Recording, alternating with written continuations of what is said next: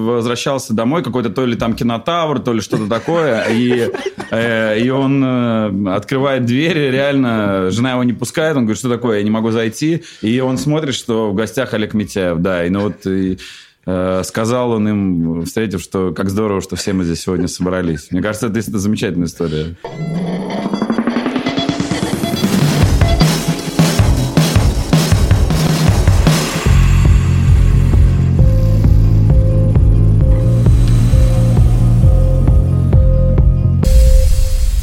Лензвук подкаст.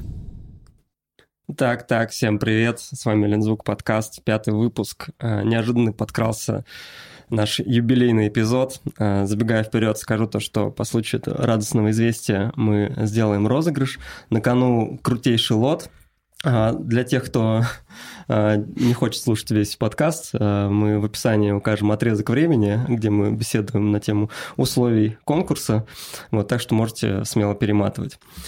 Что мы делаем уже вот 5 выпусков? Мы общаемся, делимся друг с другом, делимся с вами старой, новой музыкой, по нашему мнению, примечательной, за музыку из 20-го, в основном 20 века, ответственен Анди, гитарист и вокалист группы «Лензвук». Приветики. Привет, ребята. За музыку из 2020 года отвечаю я, меня зовут Андрей М., бас-гитарист группы «Лензвук». М, привет. Привет. Сегодня мы вновь не одни, ура-ура, с нами наш дорогой друг, дорогой гость, петербургский артист и супер многогранная личность Макс Куб. Макс, привет, как жизнь? Чудесным летним днем приехал к вам, все прекрасно. Все прекрасно. На самокате, кстати, да. На электросамокате. Да, проехал до вас 10 километров. 21 век, конечно. От Вознесенского проспекта и до этого прекрасного места. Спота на Черной речке. Да. Ну, кстати, очень мы с Анди вот обсуждали. Я, честно говоря, был поражен этой локацией вообще. И когда мне еще пришло через ЖД пути так по этой штуке проехать и так далее, прям по-деревенски так. Здесь почти Сестрорецк. Да. И я, кстати, напомнил тебе, помнишь... Ты спрашивал, у меня выложена ВКонтакте фотография, ты спрашивал, где этот особнячок запущенный. Да. Но теперь он, правда, отреставрированный, не такой. Но память хранится. Да. Да. Макс, у тебя слишком много титулов и много действительно крутых проектов, поэтому позволь я о тебе в 2 словах твоими же словами. Да, я взял из твоей странички ВКонтакте. Так, значит, у тебя есть проект Stayhomie, где ты пишешь экспериментальную электронную музыку, с которым регулярно играешь несколько десятков концертов в год за пределами нашей страны. Ого! Есть атмосферный инструментальный проект Form, где ты с Сашей Львовым, насколько мы знаем. Да. Ой, это очень крутая штука. Такой кинематографичный эмбиент. Да, и пишем 2-й альбом, уже половину сделан. Да ладно, класс. Да. Вот это продуктивность. Но прежде всего ты нам изначально известен как лидер группы Киров. А Комплиментер ничего не сказал. Ну подожди, это Да, Киров. Киров, да. Но сегодня ты у нас в амплуа Комплиментера. Слушатели не слышат, не видят это, знаешь, ты перечисляешь мне, ну, разные улыбаясь, по-разному. Еще и гитарист, кстати, хороший. Ну, да. Например, группа Half-Dapt Theory. Да, был дело. Да, но я про нынешний, скорее, проект. Но сейчас ты у нас в амплуа питерского R&B-музыканта. Опять же, вы замечаете, как я меняюсь сейчас? Ну, да, у тебя очки там, пудра. Очки и пудра, да. Вот они признаки R&B современного. Очки, пудра и красный нос. И как дыхательная практика вот Васи Стрельникова. Гимнастика Стрельникова. Да. Сейчас по делам. Очки, пудра и красный нос – это типа муфта, полуботинка и маховая борода. Наверное. Про Комплиментер мы еще поговорим ближе к концу выпуска, но, возможно, и в течение выпуска. Сейчас мы, наверное, все-таки вернемся к музыке. И начинает нас по нашим всем ритуалам Анди и поставит нам музыку из 20 века. Меня, честно говоря, в прошлый раз задела история с бардами. Я понял, что барды – это, конечно, какой-то шейм полнейший, особенно среди молодых людей, поколения молодых музыкантов. И многие люди, которых мы даже случайно называем бардами, предпочитают сингер-сонграйтер. Mm. То есть бард в нашем понимании это какой-то КСПшник у костра и все вот это. То есть крайне немузыкальное, пренебрежение к интонации и так далее. Я все думал, какой же бард вообще идеальный для меня, потому что в целом мне это слово позорным не кажется. Может быть, Симпсон?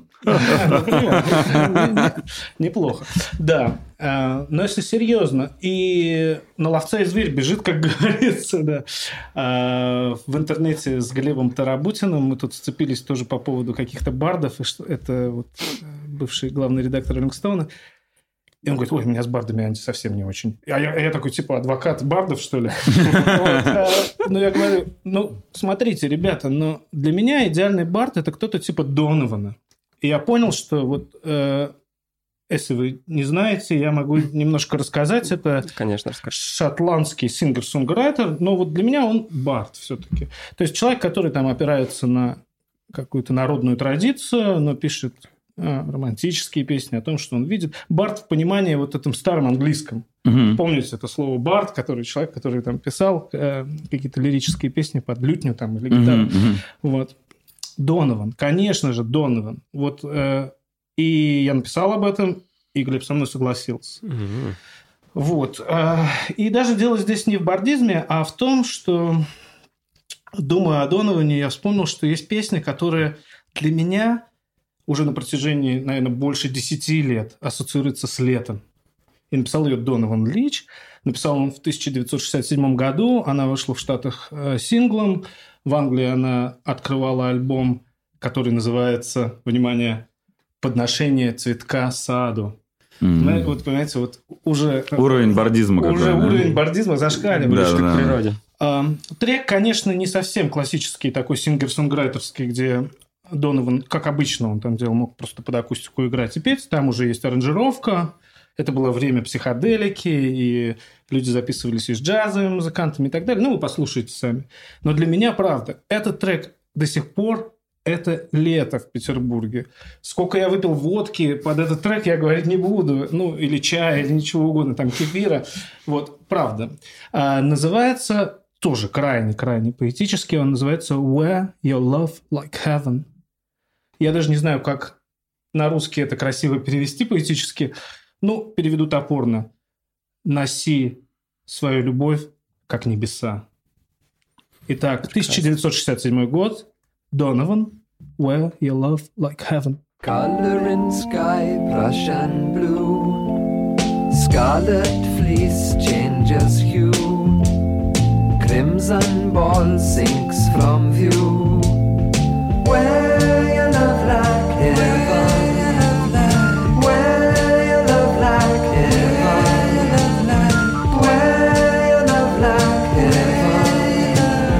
Lord, kiss me once more, fill me with song. Allah, kiss me once more, that I may, that I may. Where you love like heaven.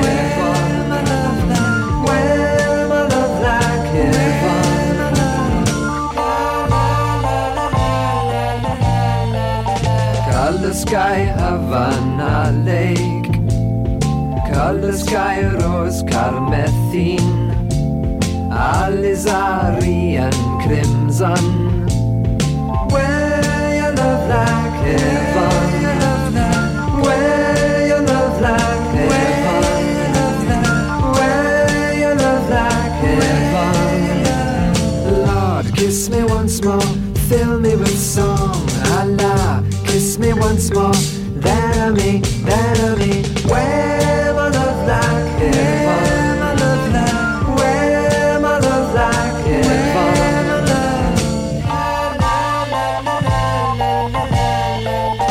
Can I believe what I see? All I have wished for will be. All our race proud and free. Where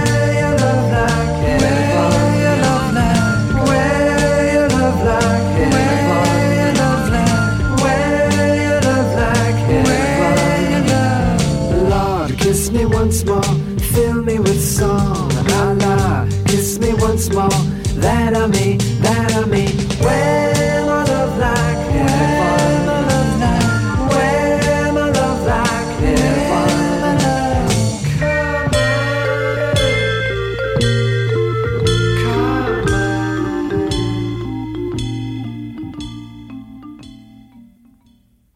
Вот такой идеальный, на мой вкус, бар. Супер, супер. Очень классный трек. Ну, конечно, как вы правильно сказали тут за кадром, что это никакая не бардовская музыка, но сам этот человек для меня, он вот, ну, бард. Вот.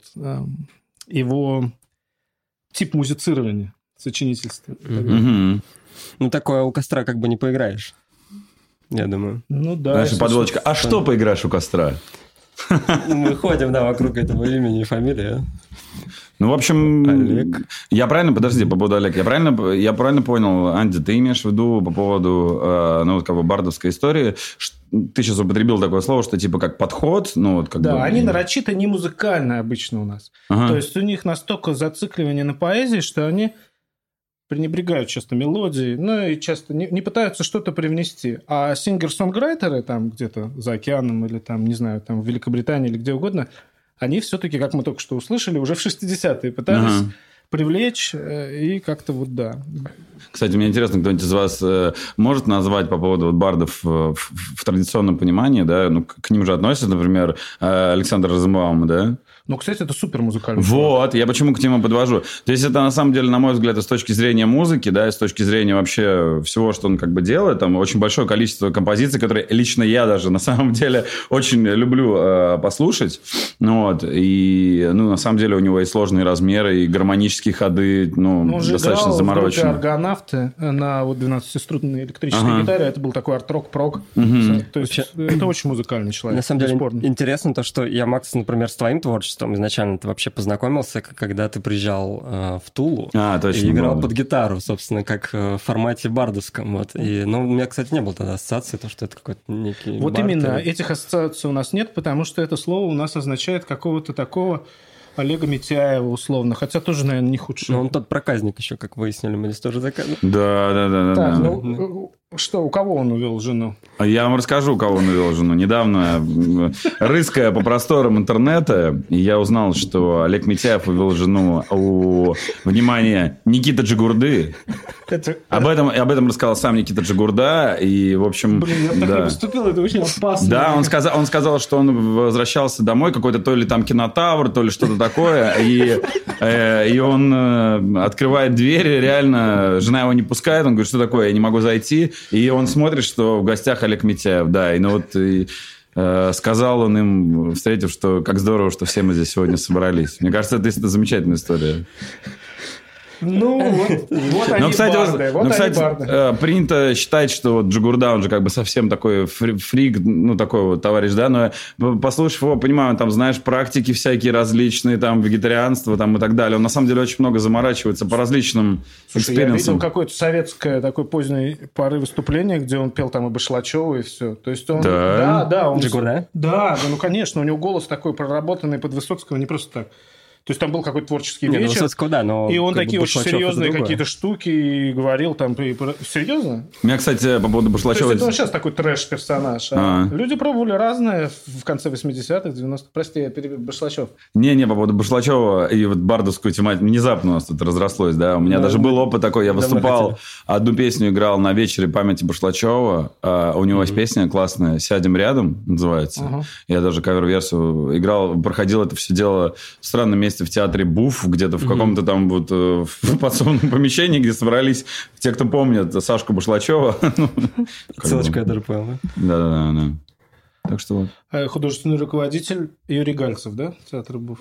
Тоже очень музыкальный человек. Не, по-моему, нет. Гальцев – это Райкина. Сорян. Театр. Да.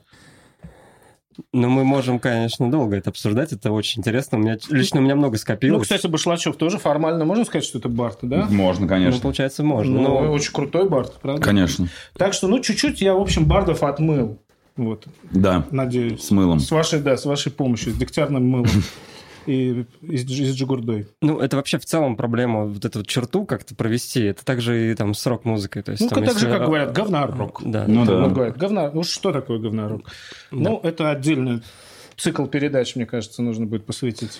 Да, и гости будут совсем другие. И выпустить на нашем радио. Совсем другие. Да, может, и ведущие. Да, кстати говоря. И место, может, другое будет. Не грусти. Да, у меня просто накопилось. Так, ребята, надо как-то выруливать. Накопилось, окей. Да, у меня много просто мыслей по поводу вот этих вот как раз такого бэкграунда, который нам, так или иначе навязывали, лично мне с детства, вот просто потому что не было выбора. Я не хочу сейчас об этом говорить, это действительно меня начнет пригорать. Сеанс психотерапии. Да, чувствуешь, уже подступает это. Я буду фрагментами как-то вставлять, да? Под шашлычок с коньячком. Просто подытожив все это, я могу сказать одно. Нельзя обобщать. Совершенно каждый раз нужно брать имя, слушать музыку, обсуждать и все. Вообще без крайности лучше, как бы.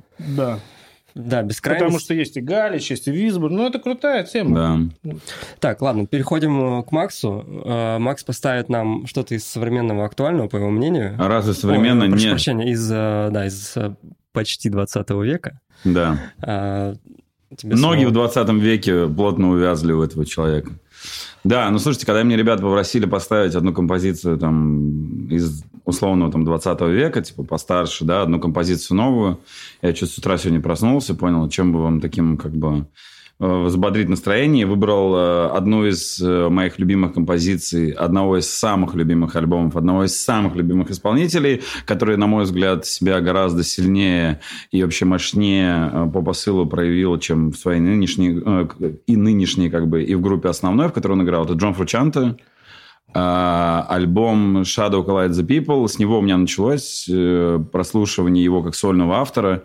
Я помню, ездил, если вы помните, такая была развал дисков на Юноне. Да. Контрафакт, где ребята из Нихау работали всем составом.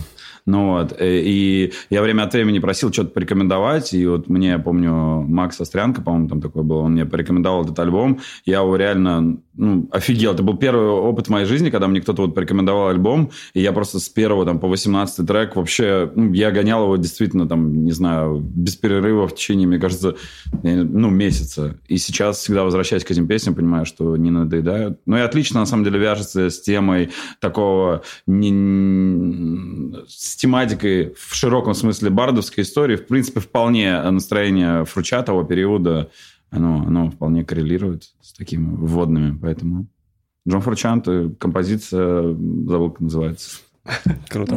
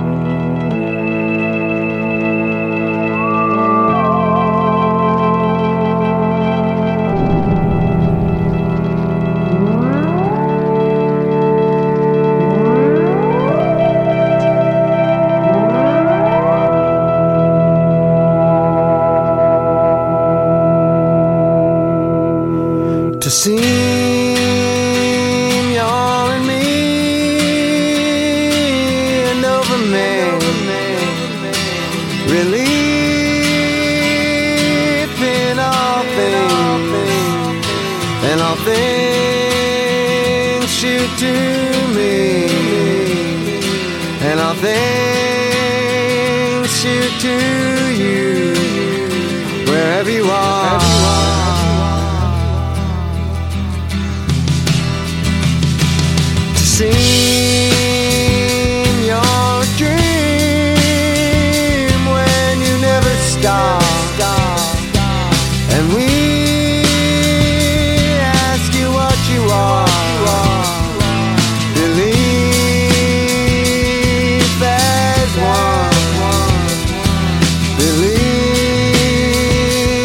that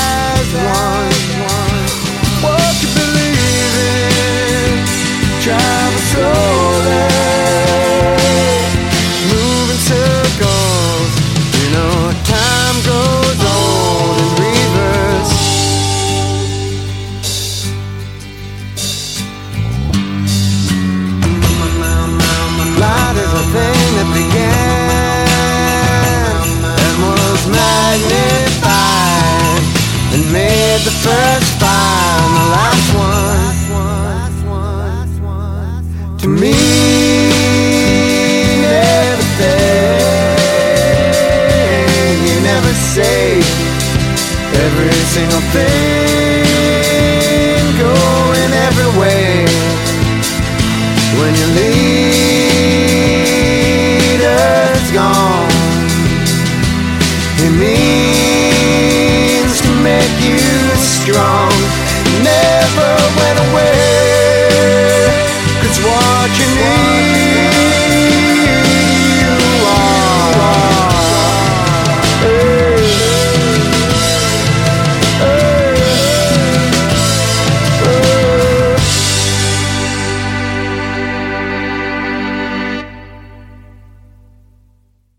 Да, очень здорово. Да мы просто протрещали всю композицию, но даже фоново это было потрясающе. Я честно могу сказать, что я знаю эту вещь, вот, и могу сказать, что Джон Фрушанте, это, конечно, это планета отдельная, это супермузыкант, супермыслитель, это, конечно, при всей любви к Red Hot Chili Peppers можно говорить отдельно от этой группы о планете Джон Фрушанте.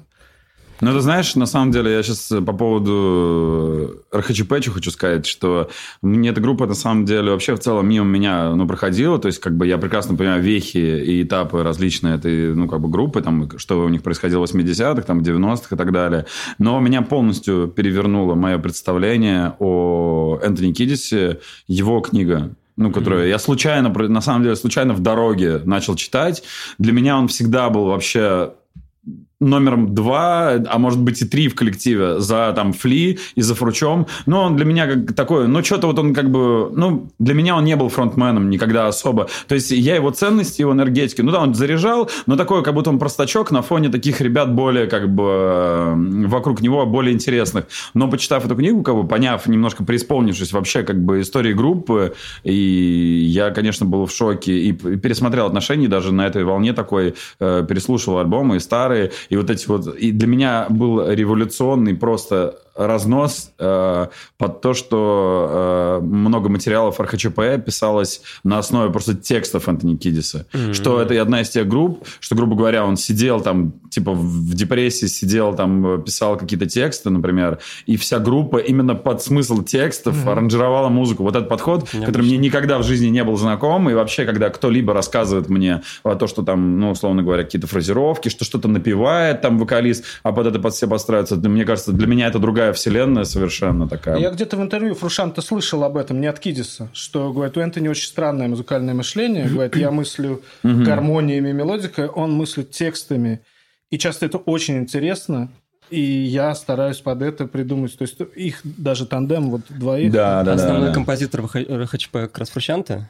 Слушай, Фруджа, это ложное мнение, что вообще, если посмотреть, сколько Фрушанте играл в РХЧП, сколько он не играл, на самом деле нет, столько лет его там не было, И как здорово, что он вернулся.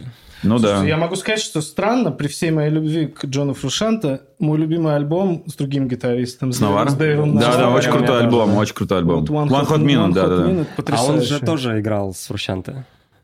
Если не ошибаюсь. Он Джеймс Аддикшн, по-моему, гитарист. Он Дэйв Навара. А в смысле, играли ли они вместе? Да, наверняка. Может быть. Честно говоря, я так напутать. Скорее всего, ты напутал. Потрясающий альбом, потрясающий. Да, очень крутой. Да, но Джон Фрушанте, это, конечно, очень интересный. Человек, который говорит, что он на протяжении жизни может менять вообще стиль кардинальной игры на гитаре.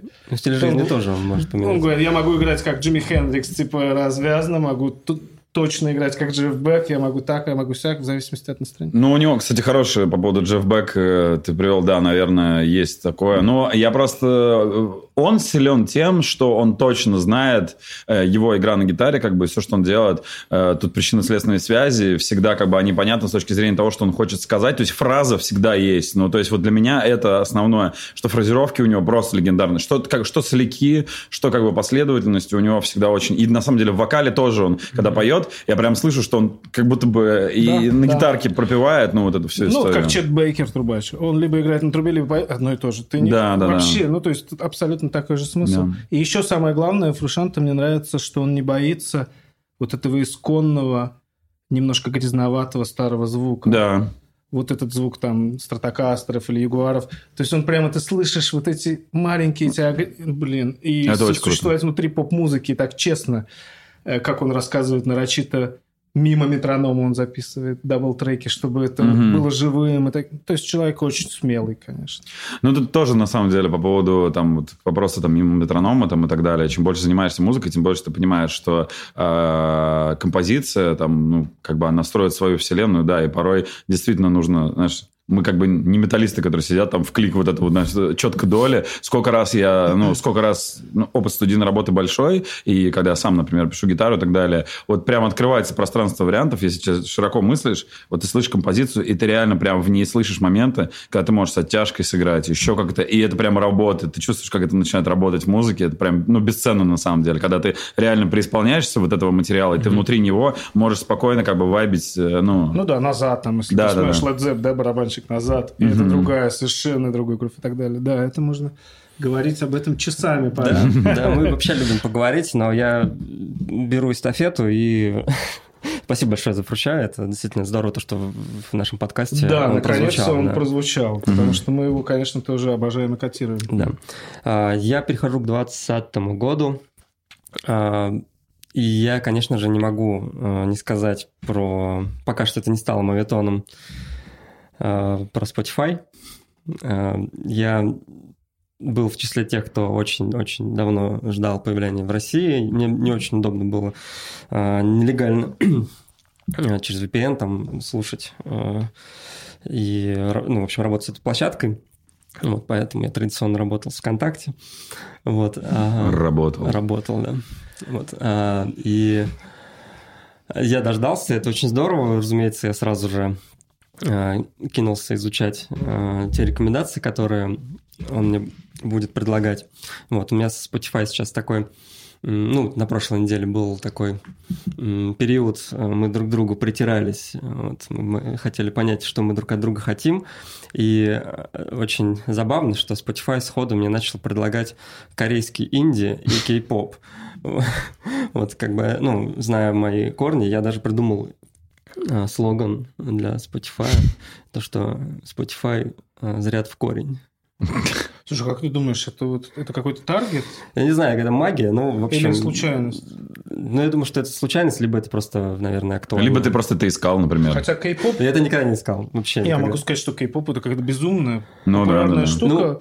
Знаю по книгам просто. Вот я заказываю всякие книги в свою лавку, и про кей-поп написано столько книг уже, господи. Да, это, ну, просто действительно популярно, но корейский инди, это, я думаю, что все-таки менее популярно, я удивился, что... Слушай, я думаю, что... Ни одной группы. Не-не, на самом деле, по поводу корейского инди, как бы... И, у меня прям четко, когда вот говоришь это, да, у меня прям четко музыкальная традиция очень представляется себе. То есть, по-моему, мне кажется, я в свое время, там, в 2008-2007 году много увлекался, на самом деле, ну, когда еще времена там пост-рока, там, инди, вот этого всего, когда мне там больше это было интересно. Мне кажется, что у корейцев супер мелодичные, полифоничные гитарки такие, они любители, и вокал часто супер вот музыкальный такой, вот он прям, ну, льющийся, короче. Я прям представляю, как бы для меня это характерное такое отчасти определение. Ну, могу ошибаться? Во мне не отозвалось. То есть все-таки это эстетически, наверное, не совсем мое. Мне показалось, что это такая слишком такая приторная музыка. Вот мне показалось. И, ну, я, в общем, немножко в сторонку это все дело отодвинул. Понял то, что окей,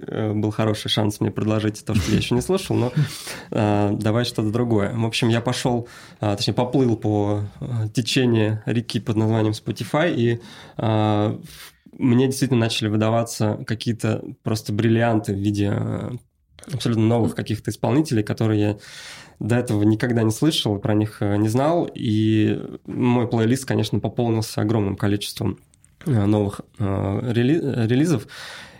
И забавно, опять же, как подстраивается там, не знаю, нейросеть или что это, очень много... композиции, которые меня, опять же, зацепили, которые мне предлагались, они были с женским вокалом. Вот, я уже просто подряд, там, не знаю, какой выпуск я ставлю композиции с женским вокалом, вот, и, собственно, сейчас я сделаю то же самое. Ура! Да. Так вот, мне попалась группа, которая называется Shopping.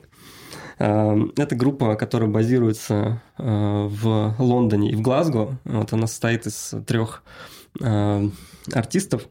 Очень яркий состав, на самом деле. Там бас-гитаристка, которая выглядит как такая traditional skinhead, с таким, ну, с такой прической, с чупом таким. Root girl, да. Вот, она такая высокая и, ну, выглядит так, как будто, ну, может тебе навалять. Тащить. Да. Вот, она... На слабую долю. Басистка. Гитарист, который... Барабанщик, который похож на Поперечного. Вот. Такой он, в общем, рыжий, с усами. А кто это? Это блогер, потом расскажу. Ну, короче, представь себе такого рыжего с усами персонажа, который, ну, так колоритно довольно смотрится на своем инструменте. Он там, кстати, тоже вокальной партии тоже производит. Вот. Но основной там артист — это вокалистка, ее зовут Рэйчел Экс. Вот. Она, насколько я понял, она известная вообще в Великобритании гитаристка. Она... имеет западноафриканские корни, вот, то есть, ну, это такая темнокожая, ну, такая крупная барышня, вот, причем она выглядит бледнее всех остальных, вот, то есть как-то так. Ну, это какие-то voodoo people явно, да? Да, вот, они такие все очень яркие и друг друга дополняют. Я послушал их альбом, который вышел 7 февраля, на мой день рождения, кстати говоря. Спасибо. Вот такой подарок в виде альбома, который называется All or Nothing. И я не знал, какой трек поставить. Я в итоге доверился своему первому впечатлению и поставил хочу поставить тот трек, который, ну, мне больше всего как тут сразу вот запомнился. Пару слов про песню. Она называется About You.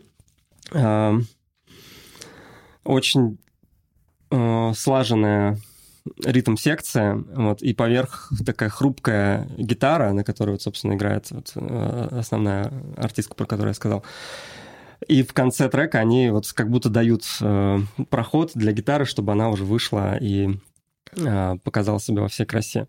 После такого описания уже можно трек не ставить, уже просто, ну, все представилось. Рэйчел, да, зовут ее? Рэйчел Экс. Да, Рэйчел Экс. Обязательно те, кто, ребят, слушаете эту композицию, посмотрите, как выглядит, посмотрите клипы, они очень клевые, они не очень известны, я думаю, то, что они будут турить и, возможно, доберутся до России, но я вот буду в первых рядах, кто вот на них побежит. Вот. Песня About You, группа Shopping.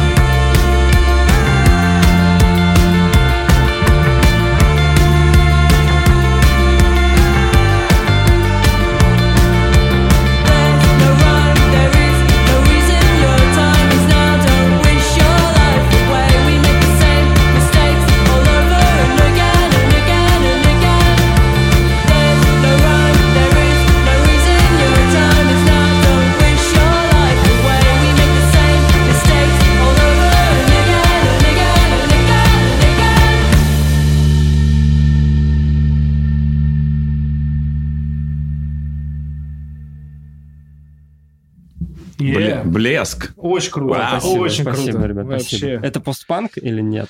Потому что они везде пишутся как постпанк. Ну, с элементами рокстеди такого, вполне, да? Вполне, да. Ну, такого ска рокстеди немножко, да. Полис тут, да, на басу. То есть в гитарах Интерпол, а на басу Стинг, а поет девушка. Вот. Или Клэш немножко даже басит. Да-да-да, вот прям, мне кажется, коктейль верный. А вообще их сравнивают с Talking Head. Да, кстати, вполне. Да, да. Вот еще вот Рэйчел играет в группе Trash Kid. Вот, но я их не слышал. Вот, ну, тоже можно будет ознакомиться. Что ж говоришь тогда? Ну, для Talking Heads, потому что басистка. Здесь же на басу вот эта темнокожая девчонка. Не, она на гитаре. А, она на гитаристка, Рэйчел Экс, да, да? Да. А рыжий, да, басист? Он барабанщик. Блин, я не могу попасть, но у меня осталась последняя попытка, и я в меня ошибся. Ну, вот и Road Girl, это вот басист. А, вот поэтому она такой рогомафиной играет, потому что она Road Girl, понятно. Не, альбом действительно классный, обязательно послушайте. Вот он достаточно дорогая разный. Группа Shopping, приезжайте в Петербург, мы придем. Да. Shopping Band. Shopping Band. Band. Band. Band. Так, поговорили, значит, про 2000... Гитара мне, кстати, знаете, что напомнила? Сейчас я слушал этот трек и вообще по поводу, вот, когда заговорила... Очень бы интересно, конечно, было посмотреть какие-то группы с женским вокалом ставил, да, потому что, на самом деле, для меня вот история с женским вокалом, это вообще, мне кажется, такая вот боль как бы в моей жизни, что что-то, вот, может быть, мало мне попадалось коллективов, которые меня по-настоящему цепляли, вот как бы женским вокалом, ни с чем не связано, это просто так получается. Ну вот, что... А кого ты ставил еще? Так у меня аналогично, то есть я до того, как начали записывать подкаст, у меня как-то не отзывалось тоже женский вокал, но за исключением там каких-то там конкретных коллективов. Вот. А вот в последнее время так сложилось то, что вот именно эти группы или там исполнительницы, они вот... Ну, вот я имею в виду, я ставлю просто 2020 год, я про современные релизы, вот как-то отзываются именно женским вокалом. У меня потому что... Что ставил, я тебе расскажу обязательно. Да. Тема интересная, Макс. У меня просто есть две артистки, которые вот по-настоящему для меня...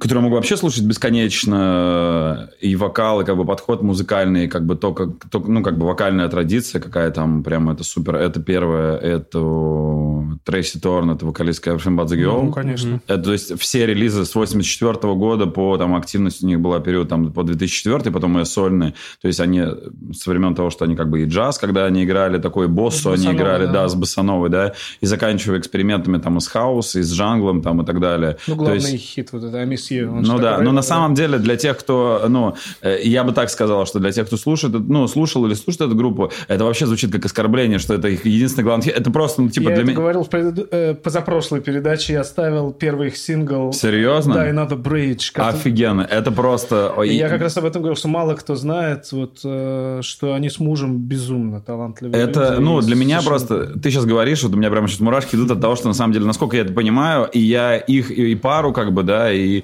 Их вот эти коллаборации на разных периодах, это, ну, это очень, то есть это прям, это мега. Вот такой вот этот вокал, именно и вокальные партии, насколько сделаны. И, кстати, между прочим, они с мужем первые релизы тоже, он частенько пел там в них, ну, как бэк-вокал. Офигенно. И, кстати, советую и сольники его послушать. Отличные, да, да, да. А ты слышал, как она пела в проекте Пола Уэллера из The Jam Style Council? Вот такая прямо джазовая есть номерок, его даже по радио Эрмитаж. Его крутят по радио Эрмитаж, и мало кто знает, что это Трейси Торн. Это такой, ну, это, конечно, голос, да. Здесь я подписываюсь. Так, еще. И второе, это тоже, вот, может быть, вам странно покажется, и смешнее, что мостик к этой группе, он от Трейси как раз у меня пошел, потому что я как-то услышал трек, у нее назывался Night Time, и... Такая аранжировка там была, что мне это дико напомнило... На тот момент я слышал пару всего треков с Дэйв XX. И она сделала кавер на них. Да, Nighttime. То есть я подумал, что это они на нее кавер сделали. Ну, я так подумал, по статусу же группа, она такая легендарная все-таки личность. Да, она сделала на них кавер. После этого я углубился в творчество, ну, ребят, и мне тоже очень понравилось. То есть вот эта вокальная такая традиция, она у них на самом деле похожа, вот коллески XX и ее вот эти прихваты. Блин, это мега-вокал. То есть вот, ну... Ну, кстати, я забыл, конечно, про Бьорк. Естественно, Бьорк тоже, да. Ну, Пиджи Харви, например. Нет, вот это мимо. Да, то есть для меня вот... Сейчас... Парамор? Сейчас объясню, что я имею в виду. В комплексе слушать долго, ну, могу мало кого. Коктэ Твинс? Это бомба. Но... Ну, это отдельная планета. Ну, это, да. Это как вокал отдельно, это рассматривается лишь... Да. Ну, Коктэ Твинс это вообще супер... Ну, мы сейчас говорим про конкретные уже такие легендарные вещи. Да. Просто я больше говорил про некую тенденцию. То, что вот из того, что сейчас появляется новых релизов, вот что я вот лично слушаю, я понимаю, что мне как-то больше нравится, ну, просто статистически то, что с женским вокалом. Mm-hmm. Я не знаю, может быть, просто этого стало больше, ну, такой музыки. А вот. Можно мои 5 копеек про женский вокал? Я быстро. Я никогда не воспринимал женский вокал. Вот когда я начинал слушать инди-рок весь, ну, просто там случались женские вокалистки. То есть это было просто... И я не рассматривал. И понятно, что большую часть мальчиков, мужиков, да, я слушал.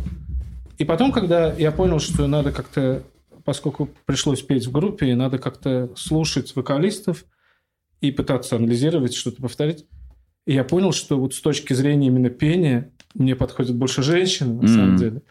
То есть слушал я всегда мужчин, но с точки зрения как вокал, как поют, вот Трейси Торн, то есть я бы хотел так петь. Конечно. Я бы, конечно. Я просто хотел бы петь так, как Трейси Торн, я клянусь вам. Вот это очень интересный парадокс, когда ты внимательно начинаешь слушать. Вот. Конечно, ну, не сочтите это все за сексистские какие-то обобщения. Это вообще, Но вот в целом, ну, мне нравится, как Элла Фицджеральд поет. Бля, я хотел бы так петь. Да. Вот не как Фрэнк Синатра, я бы хотел петь, как там Элла Фицджеральд. Ну, Элла супер, да, согласен. Да, вот эта ирония, легкость. Вот, да. Это все в совокупности, да. Вот. Вот такое вот откровение от Анди. Да. Спасибо. Подписываюсь. Спасибо за такую дискуссию, Макс. Ты можешь плавно перейти к тому релизу, который ты планировал поставить, и это что-то будет из современного, насколько... Слушайте, да, на самом деле трек, который я поставлю, вообще артист, про которого я сейчас скажу, на самом деле это очень необычный чел. Я за ним слежу достаточно давно, и вообще, конечно, когда шел к вам на подкаст, вообще, конечно, хочется всегда, когда в компании мужчин оказываешься, которые как бы разбираются в музыке, скажем так, и глубоко в нее копают, хочется вроде бы как бы чем-то таким блеснуть, дескать, тоже не лыком шит и так далее, да, но я подумал о том, что стоит поставить артиста, который на самом деле системно давал и жанру, и даже, на самом деле, индустрии, завязанной на этом жанре, ну, свежее дыхание, которое, мне кажется, на основе, как бы, начав как такой клауд, хип-хоп артист, потом начал делать действительно то, что у него, как бы, получается, на самом деле, очень необычно и круто. Это писать такой, как бы, вокальный, у него даже с намеком такое, как будто бы инди гитарный. Это Post Malone, его крайний релиз, на нем он активно занялся лайв-звучанием. И вот этот трек, который на самом деле играл в итоге на всех радиостанциях там весной и зимой, «Сёклс» называется. Ну, прям, то есть, что можно сказать по поводу поста, да, что он на самом деле, чувствуется у него корни музыкального воспитания, и чувствуется на самом деле свой подход, у него регулярно, вот мы сейчас услышим, да, сочетание как бы похожего на самом деле винтажного баса, какого-то Хофнера, такого вот, как а-ля вот мы слышали. Вот предыдущий. Да, такой вот он очень... Звук такой немного линейно такой, знаешь, вот эта белевая веревочка такая, как бы вот это звучит. Плюс акустика фирменная такая, у него звучит слайд-гитара. И вообще звучание, на самом деле, его композиции не хип-хоп, а именно которые больше, ну, как бы как в бэнд-формате исполнены. Это особое удовольствие. Ну, рекомендую. На самом деле, разносторонний артист крутой, и песня очень-очень нравится. Да. Такая легкая тоже летняя, в принципе, отлично сейчас. Да, послушаем.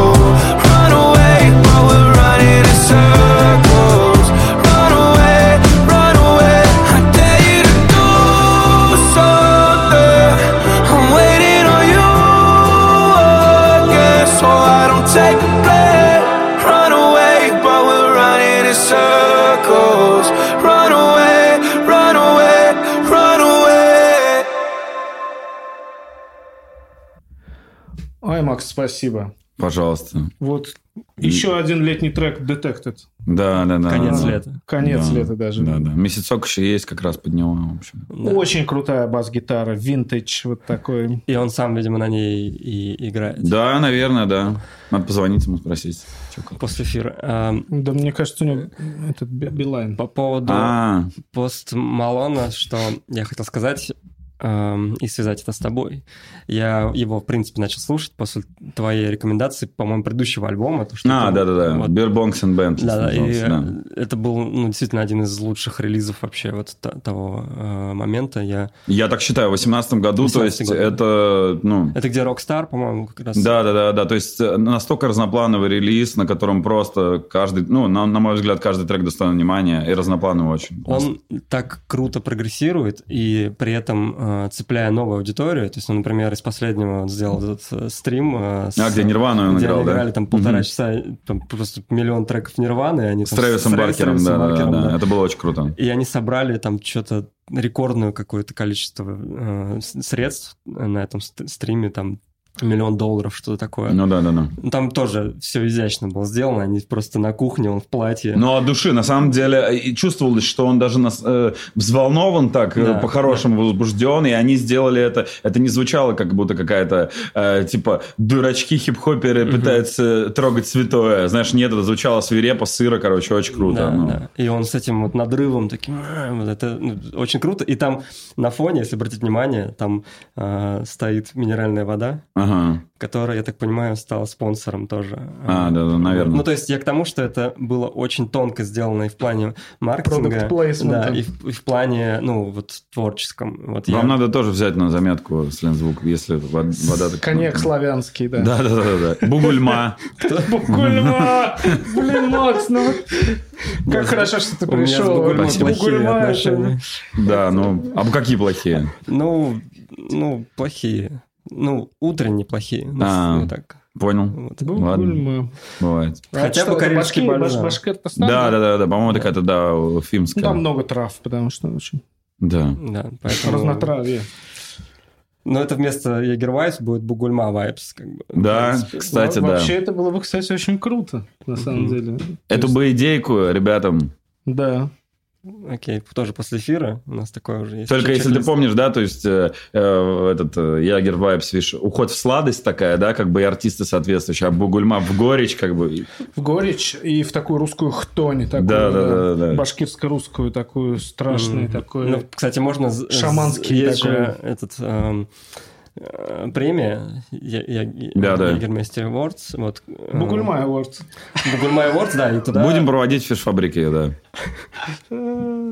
В уфимском отделении. Да. Так, ребята, сегодня очень такой игривый эфир. Можно мне взять слово? Нужно. Что ты хочешь сказать про конкурс? Да, совершенно верно. У нас уже 5-й эфир, наверное, нельзя называть. 5-й подкаст. Да, у нас 5-й подкаст. И я решил, поскольку, как некоторые из вас знают, я связан с книгами и занимаюсь делами книжной лавки «Иное кино», я все-таки имею некоторые представления о каких-то новинках. И мне кажется, раз мы такие пионеры... Нет, пионеры нельзя сказать подкаста. Пионеры подкаста – это не мы. Мы начинающие подкастеры, да. И я думаю, что есть такие же среди наших слушателей, могут быть. Так вот, в общем, ближе к делу. У потрясающего московского издательства «Индивидуум» выходит новая книга. Вернее, она уже вышла, я ее еще не видел, но она посвящена именно подкастам. Как их сделать крутыми, как конкурировать и так далее. Называется она «Пошумим». И мне бы хотелось эту книгу разыграть через подкаст «Лензвук». Что вы думаете, ребят? Отлично. Прекрасная идея. Я уже сам хочу как-то... мы тебя попросим, выполнить условия конкурса. Это, хорошо. Потому что для этого нужно сделать. Помоги мне, пожалуйста, разыграть эту чудесную книгу. На самом деле, не обязательно даже слушать подкаст, но это было бы чудесно, если бы это сделали. И so modest. Да. Просто поставьте лайк. Скупой лайк. Мы хотим, чтобы вы написали в комментарии, дорогие наши слушатели, прислали 2 трека. Первый из 20 века, Второй из последних каких-то релизов, которые, ну, не звучали еще вот в нашем подкасте, ну, или звучали, бог с ним. То есть 20 век, 20 год. Да, как да. У нас все устроено? Что, по вашему мнению, является действительно примечательным, и что бы вы поставили в нашем подкасте, если были бы нашим гостем? Или когда будете нашим гостем? Вот. Будем очень признательны за какую-то реакцию и участие. Разыграем это через пару дней после выхода подкаста и отправим почту, если нужно. Вот, так что всем удачи. Да, я готов разыграть 2 книги, на самом деле. Вот это поворот. То есть это будет, мне кажется, самые подходящие 2 песни и самые неподходящие песни. А если будет 1 комментарий, ты 2 дашь? Блин, это очень... Это очень сейчас горький был вообще. Как бугульма. Просто очень горькая ремарка. Я надеюсь, что все-таки комментариев будет, 3+, да, вот. А можно я сейчас, копейку вставлю сейчас по поводу комментариев? Знаешь, одного комментария, всего остального. Мне кажется, с комментариями тут вот такая история в последнее время. Либо тебя начинает что-то комментировать, и там какая-то цепная немного реакция цепляется, как бы народ видит, что комментирует, ему хочется комментировать. Я прямо давно заметил, что если 2-3 коммента есть, очень большая вероятность, что там 4-5 покатит. А бывает такое, когда просто, выложил и мертвяк. И у меня была смешная история с комментом. Я недавно сделал видос с Ваней из группы Ролли Коста. Я сделал ему видео, и на Ютубе не было никаких комментариев. И первый комментарий, который появился, единственный комментарий, который я там увидел, было написано: «Чуваки, конечно, отличный трек, но мне кажется, что клик не в тональности». Но продолжение у этой истории было еще круче. Я знал точно, это не клик, это каубелл такое время от времени там звучал. Понимаете, я знал точно, что он в тональности. Я его, он изначально был не в тональности, а я его сделал в тональности, да. И я ему на самом деле на свою ошибку написал в комментариях: дружище, он в тональности. Прошло полдня. И вот тоже тред такой получился, да. И, значит, под моим комментарием он написал: не могу согласиться, потому что советую по спектральному анализатору посмотреть. И если даже на слух кажется, что он в тональности, то спектрально он вам покажет, что на четверть, значит, тона все-таки как-то, он ползет и создает неприятное ощущение. А потом он дополнил комментарий, сам написал: ребят, а вообще извините... Не надо было все это писать. Смотрите, пожалуйста, этот комментарий. Не мог не написать, что я сам звукарь не мог не написать. Но это вообще легендарно. Переработал, да. Просто человек в студии переработал. И потом просто в итоге я удалил этот комментарий вместе с этим тредом и осталось пустовать пустое место, . Это потрясающая история. Было бы круто, если Федя такой сейчас. Да, это я написал. Да. То есть там была колотушка. Там он просто... Что, помнишь этот ролик про колотушку? Да, конечно, про колотушку. Да, конечно. Я не слышу колотушки. Вот эта колотушка... Да, вот эта колотушка, да. Я исследую пространство для колотушки. Да, так что к подкастам, друзья, вот сейчас книги, извините, я вот... Да, все, условия мы обозначили. Анди, давай, рассказывай, что ты хочешь нам теперь поставить. Да, я сейчас восстановился после этого горького замечания насчет комментариев и готов продолжить наш подкаст. Вот. Ребят, я предлагаю переместиться через океан и на 10 лет вперед. Напомню, что я находился где-то между Шотландией и Англией с нашим любимым Донованом. Теперь мы попадаем в город Нью-Йорк. Красиво. Что я могу сказать? Наверное, долгие годы для меня главной группой американского, что теперь называют инди-роком, являлась группа Television. Почему? Потому что она не похожа ни на что. Плюс кто-то мне говорил, что у Тома Верлена, у лидера Television, русско-еврейские корни. И мне хотелось видеть там и слышать какую-то русскую тоску. И иногда мне это удавалось. Группа очень странная. Группа очень поэтическая, группа очень экспериментальная. Это очень крутые гитаристы. Том Верлен, по-настоящему его зовут Том Миллер, но мы его ласково называли Тёма Мельников всегда, потому что фантазировали на тему, что он с русскими корнями и так далее. Ой, я даже не знаю, что вам рассказать про эту историю. Это главная для меня группа из CBGB, точно. 1977 год. К жанрам их не подтянуть никаким. Но я бы назвал это арт-панком, наверное. Потому что есть элементы прог-рока, подход чисто панковский, крайне поэтические тексты. Просто образность зашкаливает. Ну, человека зовут Том Верлен. Он взял себе псевдоним в честь французского поэта Верлена. Сделали они ее с друганом, со своим, которого вы можете знать по разным панк-проектам и книжечкам, и просто такого контркультурщика, известного Ричарда Хэлла. Это два другана, которые жили в пансионе для пацанов, оттуда сбежали, веря в силу поэзии, рок-н-ролла, и, в общем, убежали в Нью-Йорк, начали делать там группу, но полиция их взяла за поджог, их сдали родителям. То есть это такая очень крутая, почти кинематографическая история. Парень этот, конечно, Том Верлен, очень странный, интровертивного плана. Ну, гитарист супер виртуозный. Вот этот звук джазмастера Ягуара, который теперь, ну, просто является основой, да, наверное, для очень многих групп. Альбом Marquee Moon – это их дебютный, 1977 года. Записали они его вживую. Я так понимаю, что основные инструменты записаны вживую, и это тоже завораживает, как группа как члены группы друг с другом взаимодействуют. Что еще из сплетен любопытных? У него был роман с Патти Смит. Если верить книге «Прошу, убей меня», Патти подошла к их второму гитаристу, который тоже, на самом деле, супергениальный чувак. И, кстати, еще забавная особенность. На втором альбоме они расписывали, кто какую часть соло играл. То есть у них были такие гитарные амбиции, кто что сыграл, и вот там было написано, там, то Верлен сыграл это, значит, Ловец сыграл это.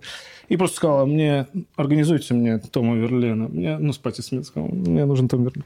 Не знаю, для чего я это все это рассказываю. Наверное, для того, чтобы убедить вас в том, что группу Television слушать нужно. И что-то почитать о них тоже можно. Вот. Песня, которая меня всегда завораживала своей синкопой в прикорусе. Да, наверное, это прикорус, часть называется. Называется она Elevation. Обратите внимание, где он начинает петь. Elevation, don't go to my head. Вот эта вот синкопа, она просто ломает голову. Итак, 1977 год. Альбом Marquee Moon, дебютная группа Television. Песня Elevation.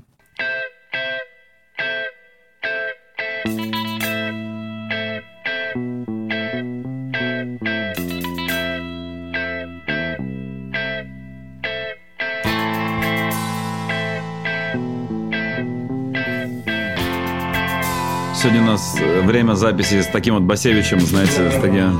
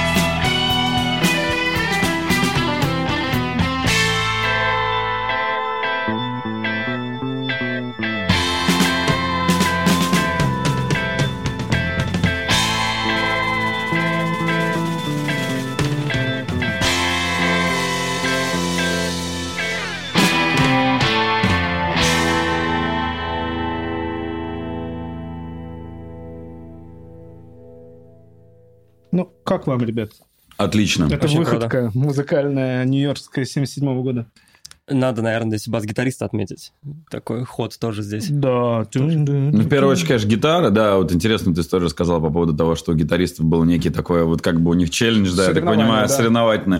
Не знаю, как это влияло на их, как бы, как это сказать... коллективное, насколько это дружеское соревнование у них было, не знаю. Когда ты слышишь соревнования гитаристов, звучит так, знаешь, как бы, как будто бы кто-то хотел кому-то что-то доказать. Ну вот мы говорили про Джон сегодня, да, про Джигурду, про Митяева. Да, помните, да, да. Как Клэптон и Харрисон разыграли там? Да.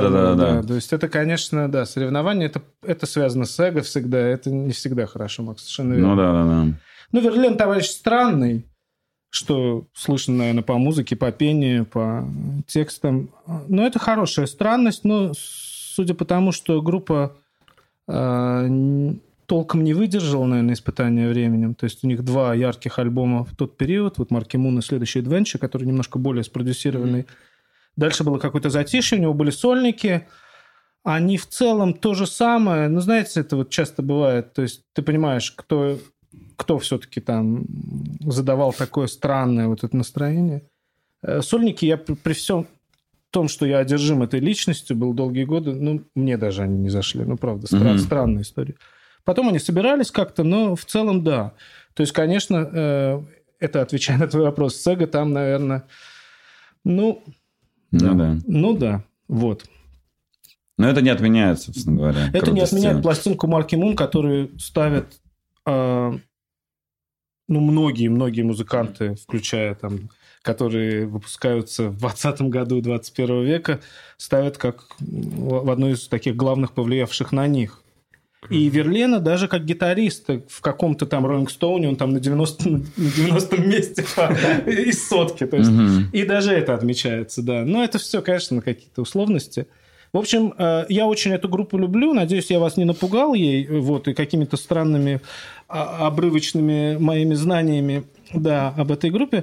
Очень крутая, очень крутая.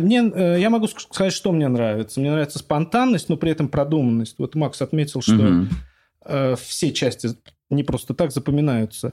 Я думаю, из-за того, что Верлен слушал много джаза, то есть форма продумана. Но внутри формы очень много свободы, какой-то импровизационной.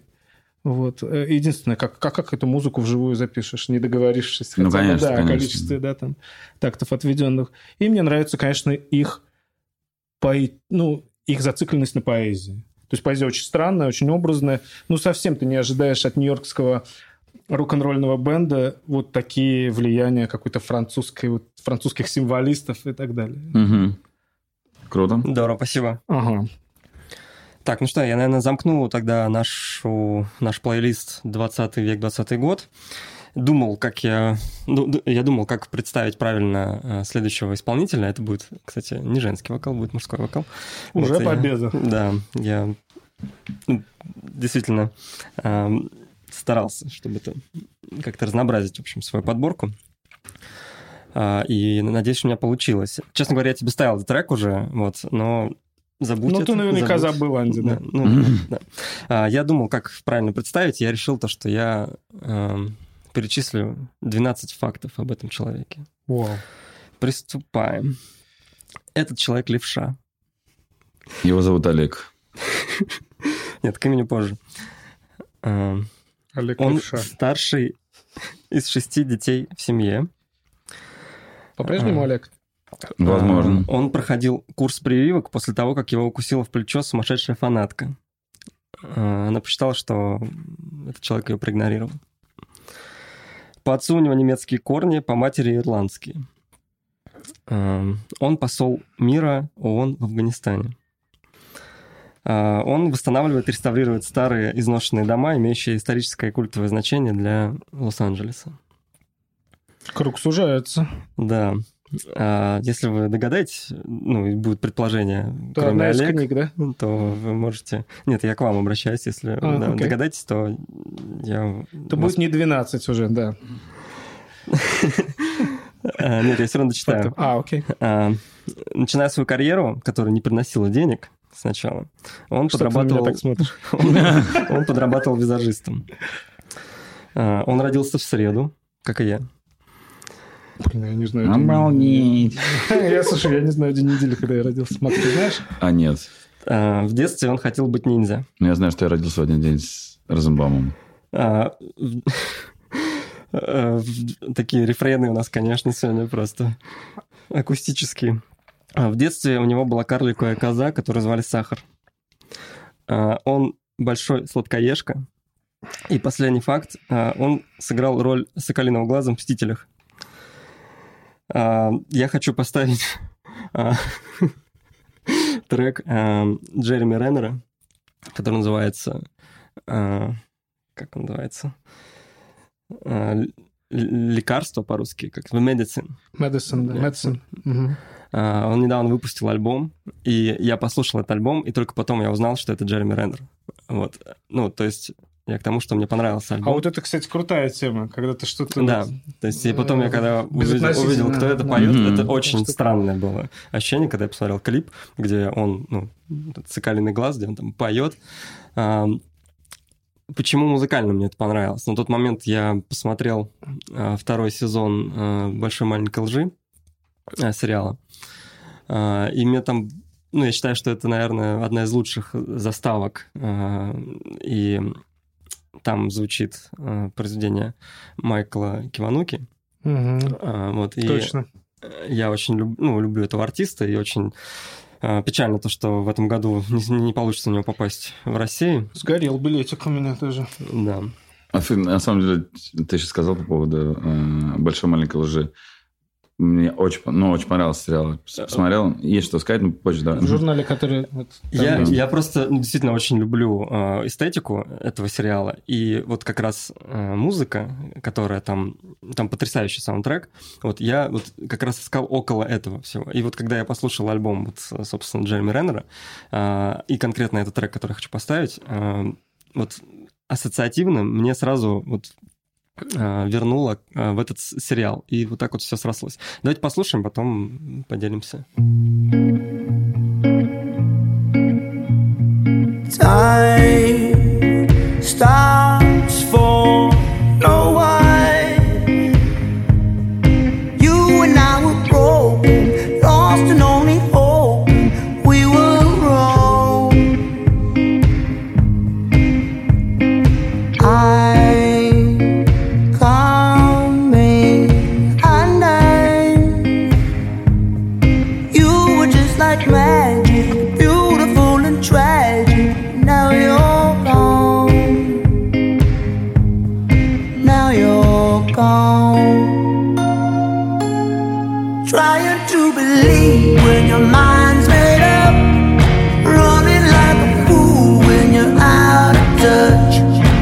Looking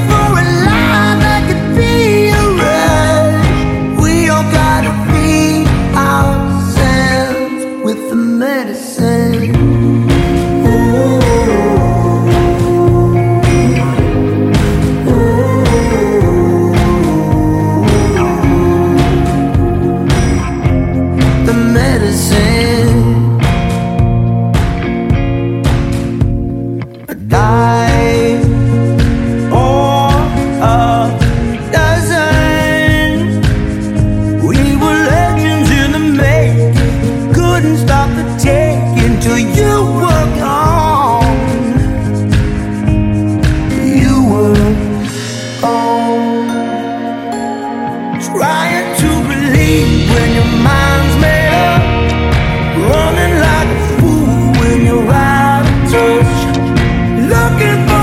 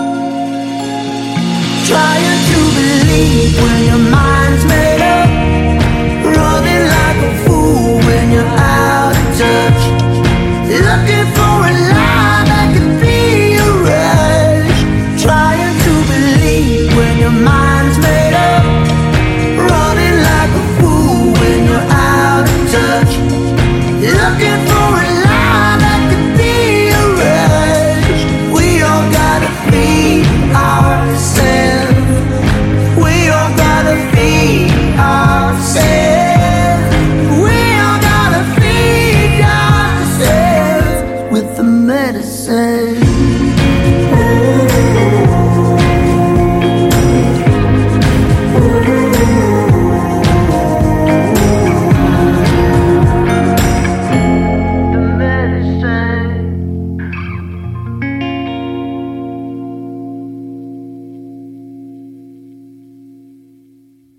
как? Бомба, просто очень красивый. Синематик. На титрах, да, это мечта. За кадром как раз общались на тему Леры Лин, которую тоже я очень люблю. Вот, я даже хотел ее поставить, но у меня просто сейчас нового ничего не выходит. Я сначала, да, соотнес это скорее с ней, вот этот жанр. Mm-hmm. Вот. И сначала я думал, что это больше подходит на заставку к True Detective. Вот. Есть такой, да. Но она все-таки там чуть более веселая, чем заставка в сериале True Detective. Вот поэтому я соотнес это с «Большой маленькой ложью». Потрясающий сериал, правда? Little Big Lies. Да, очень понравился. Я его посмотрел где-то, наверное, полгода назад. У нас любимая тема с моей дамой захлеб посмотреть сериал сразу же, быстро, все, каждый день там компактно, да. Ну вот, супер вот эта тема, да, преступление и наказание, как бы, вот да. Это второй сезон, на самом деле второй сезон, и хоть много кто говорил, что тоже там второй сезон... Отчасти там спорно, может быть, он там кому-то там не нужен был. Я слышал много таких мнений. Интересно. Но как раз тема наказания, тема того, что вот как бы как все это их гложет, как это развивается, это прям супер. Неизбежности. Да. Там же становится основной персонаж от Зои Кравец. Ее персонаж. И как раз как она меняется из-за вот того, что ее грызет, вот то, что она сделала. Слушайте, а мы об одном сериале говорим. Николь Кидман, Мэрил Стрип. Да, и Зои Кравец там тоже. Потрясающе. Да. Мы, кстати, тоже спорили с женой много. То есть, это крутой сериал именно посмотреть паром, мне кажется. Там есть о чем поговорить и посмотреть в сторону каких-то вот интерпретаций морально-этического характера. Согласны? Да, я тебе скажу такую вещь, что я неоднократно тоже, когда вместе там парно смотрим сериал, да, какой-то, то есть, вообще я замечаю, что... различные фильмы и сериалы там про отношения, да, как бы, они часто служат лакмусовой бумажкой отношений внутри твоих отношений, которые у тебя на данный момент.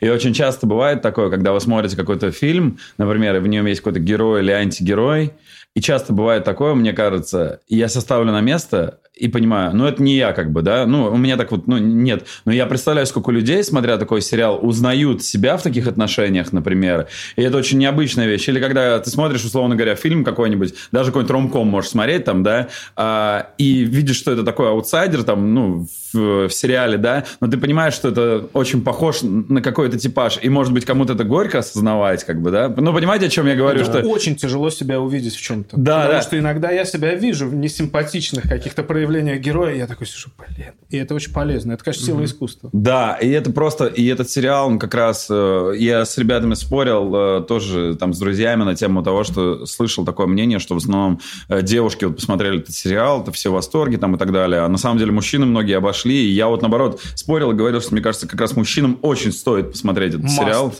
Кстати, это же совпало с дискуссией по поводу закона у нас, да, про домашнее насилие. Да, примерно это в одно время происходило. Вполне. И это очень...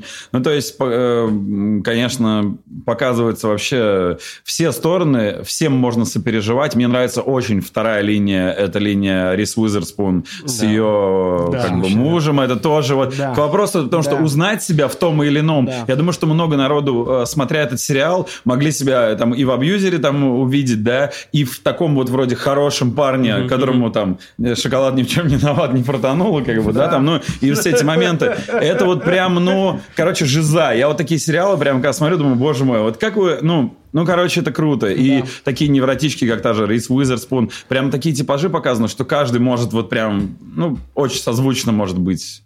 И Николь, конечно, там... Какое-то полубожество. Вообще, в принципе. Да. Очень круто. И завязка сама, и смотрится каждая серия прям, прям очень круто. Очень-очень круто. И мне, кстати, было интересно, я видел, что когда закончится первый сезон, видел, что продолжает Скарсгард играть там во втором, я думаю, как же так? Типа, что там, может, прикол какой-то? И прикольно, что все время обращение к моментам с ним. Ну и, конечно, Мэрил Стрип. Это Мэрил очень Стрип. Круто. Точно, она же вводится. Да, супер. Она во втором сезоне же появляется. Да. И она, конечно, там... Ее ненавидишь просто, не любишь ее. Но, я бы так в какой-то момент в режиме спектратора, знаешь, так смотрю, не сказал бы, что я ее ненавижу, и как бы можно понять. То есть любовь к сыну прям... Достоверно. Да, любовь к сыну — это сильно. И, кстати, в этом сериале, когда я смотрел на Мэрил Стрип, конечно, понимаешь, какая удивительная женщина, вот именно, да, сколько там ей лет сейчас, возраст какого у нее... Я думаю, ближе к 80. Я думаю, за 70 ей нормально. Но насколько она на самом деле... Женственность не потеряла, да, на самом деле. Что в ней именно вот такая вот есть. Чувствуется, что перед тобой очень красивая, на самом деле, женщина. Прям вот вообще супер. Я прям все время это замечал. Да, мощная. Мощных две красивых женщины. И их противостояние на экране. Да. Кидман и Стрип, это, конечно... Отдельное тоже, чисто действительно визуально даже, что это две красивых женщины делят красивого мужчину. Не знаю, как подобрать здесь слово. Так, продолжим наш подкаст о сериалах HBO и переходим к рубрике... Кстати, я хотел предложить, может быть, надо будет когда-нибудь сделать отдельно посвященную какую-то встречу такой... Да. С Максом. Под Новый год, да. Под елкой. Такой чисто. Экстра выпуск, да, посвященный сериалу «Под елкой». «Елки 4», когда выйдет, или какой там 5. Так, мы переходим к рубрике «Локальная знаменитость» и ее новый релиз. Так совпало то, что Макс нам принес... Что локальная знаменитость – это не мы. Да, наш гость. Но мы все-таки передаем слово гостю. Макс, расскажешь? Пару слов скажешь? Да, собственно говоря, начало этого года и вообще карантин, он ознаменовал переход в моей голове. Такой очень важный момент наступил. У меня... Я не знаю, мало кто знает на самом деле, пару лет назад, полтора года назад, был эксперимент, в том числе с музыкантами, и во школе играл, был проект «Суперпозиция», в котором мы как бы игрались вот в такое как бы с влиянием отчасти какого-то дримвейва, музыки, которую я на самом деле очень сильно люблю и которую, как мне кажется, у меня неплохо получается писать, потому что я примерно понимаю, на чем она стоит, и как бы, в общем, вот такая музыкальная традиция вот этого нью-вейва, типа дримвейва, она мне очень как бы близка, она мне очень, понятна. И вот у меня была такая дилемма, что писались песни за 2020 год, с начала года, да, и я не понимал, на самом деле, как это выпускать, что с этим делать, да, и мне нужно было принять решение, под каким именем это выпускать. И даже в какой-то момент мы подумали, что, может, это просто назвать Макс Кубба, как бы реализовать, да. Но потом я как-то так одним вечером сел и подумал, боже мой, господи, не надо ничего нового начинать уже, как бы. Это просто уже вот как и карикатурно будет с тем, что я, на самом деле, проект это особо не бросаю. Если какой-то проект есть, он в целом живет как бы время от времени, да. И я подумал, что вот есть этот материал, который мы традиционно делали в соавторстве с моим бессменным коллегой Петей Терновым. Ребята его тоже прекрасно знают. Да? Мы этот материал писали на карантине, сделали 4 композиции, хоть они и получились как бы жанрово, скажем так, около такой дрим-поп, больше в поп. Но на самом деле решили выпустить их как... Комплиментер, у меня есть проект, выходил альбом в прошлом году, и синглы какие выходили. Он был больше с таким влиянием именно прогрессив, R&B сцены, в духе Джеймс Блейк, Самфа и так далее. Да? Сейчас материал изменился, но мы решили его выпустить как комплиментер. На EP-шке, которая выйдет 5 августа, будет 4 композиции. Одна из них, на самом деле, это переработка композиции суперпозиции. Композиции суперпозиции. Интересно. Да. Петя говорил вроде... Да. И 29-го, то есть во время того, как подкаст выйдет, наверное, день выйдет сингл, предваряющий альбом, предзаказ, который называется «Меланхолия». И пишка также называться будет. Сейчас композиция, которая, как мне кажется, мы с вами говорили о тематике музыка в стиле «Конец лета». Эта песня, мне кажется, прям не просто в концу лета, а прям, знаете, 30 августа в 23:59 надо запускать. Или в августе сколько дней? 31 августа есть? Нет. Напишите в комментариях. Да. Вот так, друзья, послушайте композицию. Это свежая новинка, да, которая выйдет вот прям вот-вот. У нас эксклюзивная премьера. Ох, Макс, спасибо. Спасибо за доверие. За доверие. Да, ну что? Сейчас послушаем.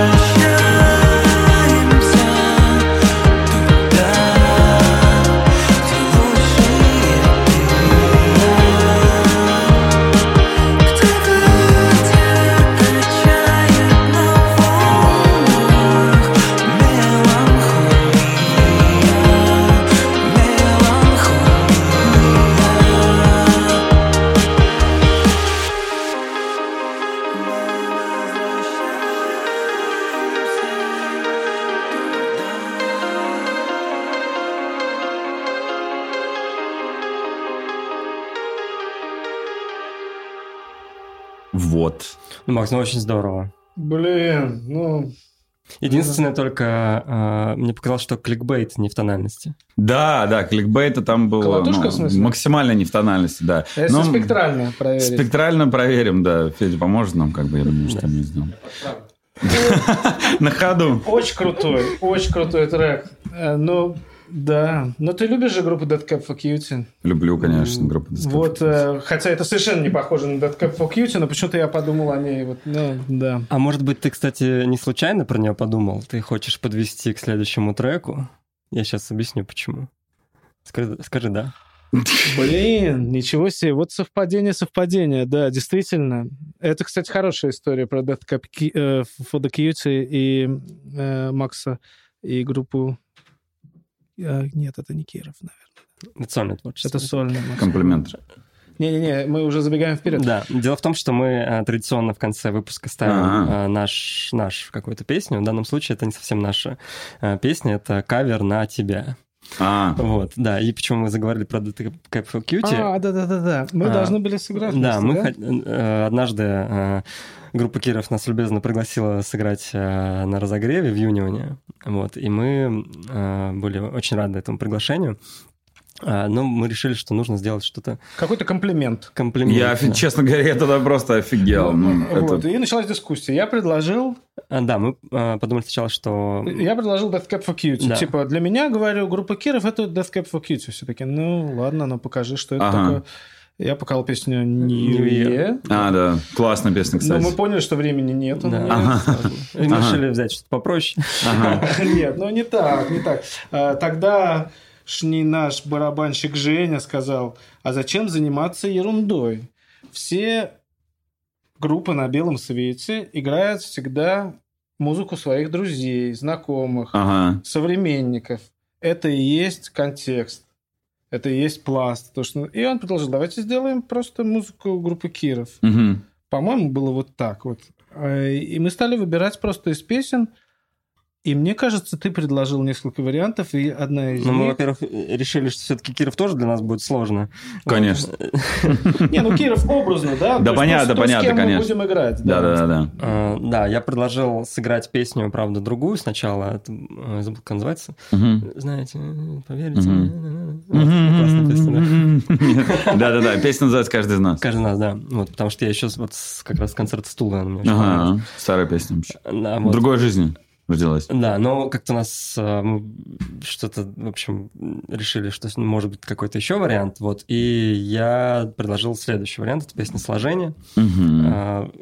И ребята сразу согласились, потому что... Ну, ребят, я честно скажу, что она у вас вышла очень офигенно, но я...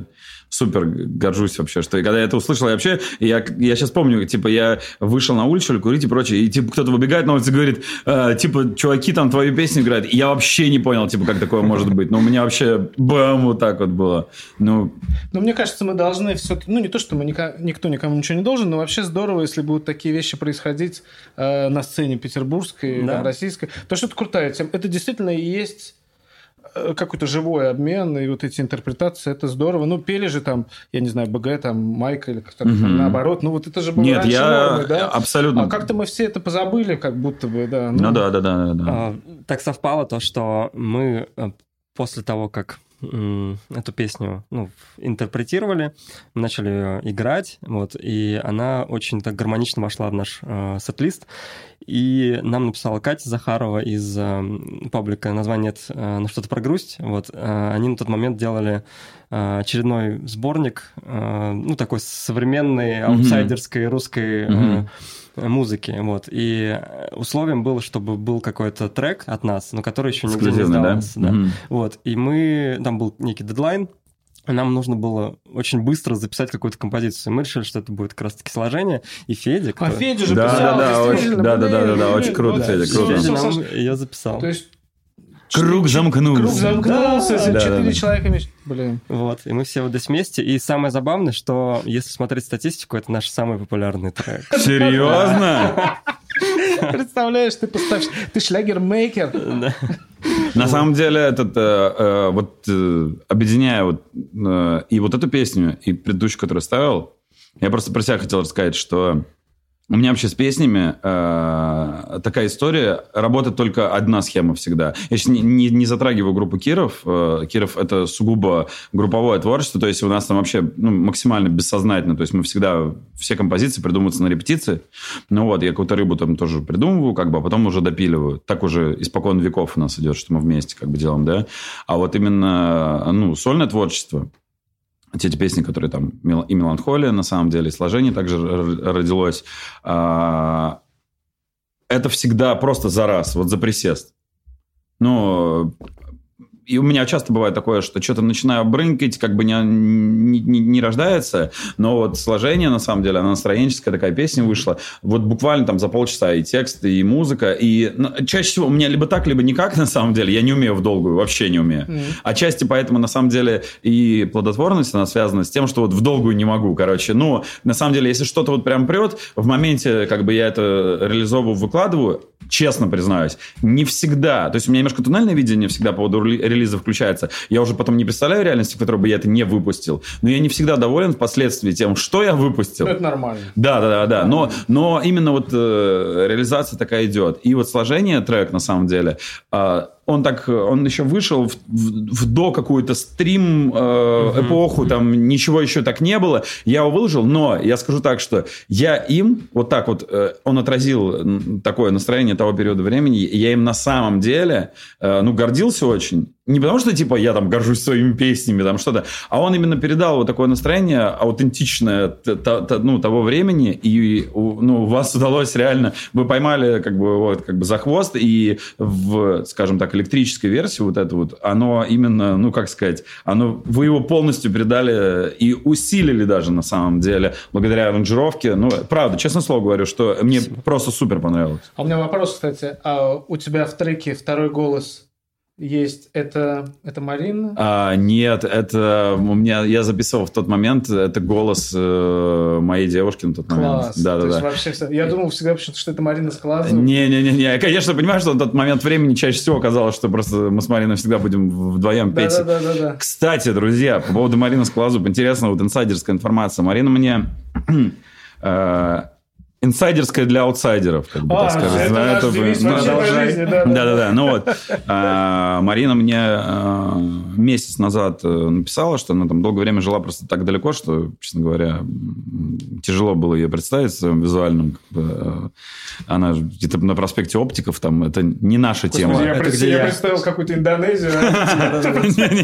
Она же переехала на Ваську, и на Ваське я работаю тоже. Мы с ней как-то пересеклись, попили кофе. Она говорит, что вот пытаюсь там найти человека, который аранжировку там сделает для трека и так далее. И я такой сразу сказал, я делать ничего не буду. Но у меня есть чел, который тебе сделает классную аранжировку. И нет, Петя тоже делать не будет ничего. Петя слишком... в том плане, что Петя просто реально загрузил. Я представляю, насколько бы это растянулось, вся история. И я говорю, есть чел, переехал из Москвы, офигенно тебе сделать аранжировку. А я увидел, как у нее глаза загорелись. Она говорит, господи, мне так нужен этот человек там, и так далее. Я говорю, все будет вообще говно вопрос, без проблем. Мы с ней закончили разговаривать, попрощались. Я звоню, говорю, Кирилла чела звали. Я говорю, Кирилл, слушай, есть офигенная вокалистка, есть офигенно сделать трек, давай. А он как раз искал вокалистку какую-нибудь, чтобы сделать трек. Он говорит, это, конечно, очень круто, но я уехал обратно жить в Москву. Вот завтра уезжаю уже на чемоданах. И я такой думаю, облом. И в итоге, я пришел домой вечером, что остается, Сделаю аранжировку Марине, да. И я сделал аранжировку трека, и я думаю, что скоро очень выйдет песня, вот такое ее творчество, очень яркий, классный, грустный трек вышел, и мы, так что коллаба а-ля Half-Dapt Theory выйдет спустя время, скоро. У нас, кстати, до сих пор такой маленький намек не было. Девушек. Да. И чтобы нас не сочли сексистами, у нас все-таки должен был появиться. Да, я живу рядом с Оптиков, могу подвести. Она уже на Ваське, понимаешь. Видишь эти истории? Да. Не обязательно про Марину, а вообще. Да. Все-таки женский вокал присутствует, а женских гостей пока... Женских гостей, господи, какой страшный. Да. Женское начало присутствует. Женское начало, да. Спасибо. Так, ребят, спасибо. Да? Да. Мы прощаемся. Участвуйте в конкурсе. Пишите вообще, как вам выпуск, кого звать, что ставить в комментариях. Наш юбилейный выпуск. Здорово то, что... Спасибо, ребята, что позвали. Это было отличное времяпрепровождение вообще. Всем вам огромное спасибо. Да, Макс, спасибо, что зашел. Было круто. Все, чао, какао. Пока-пока.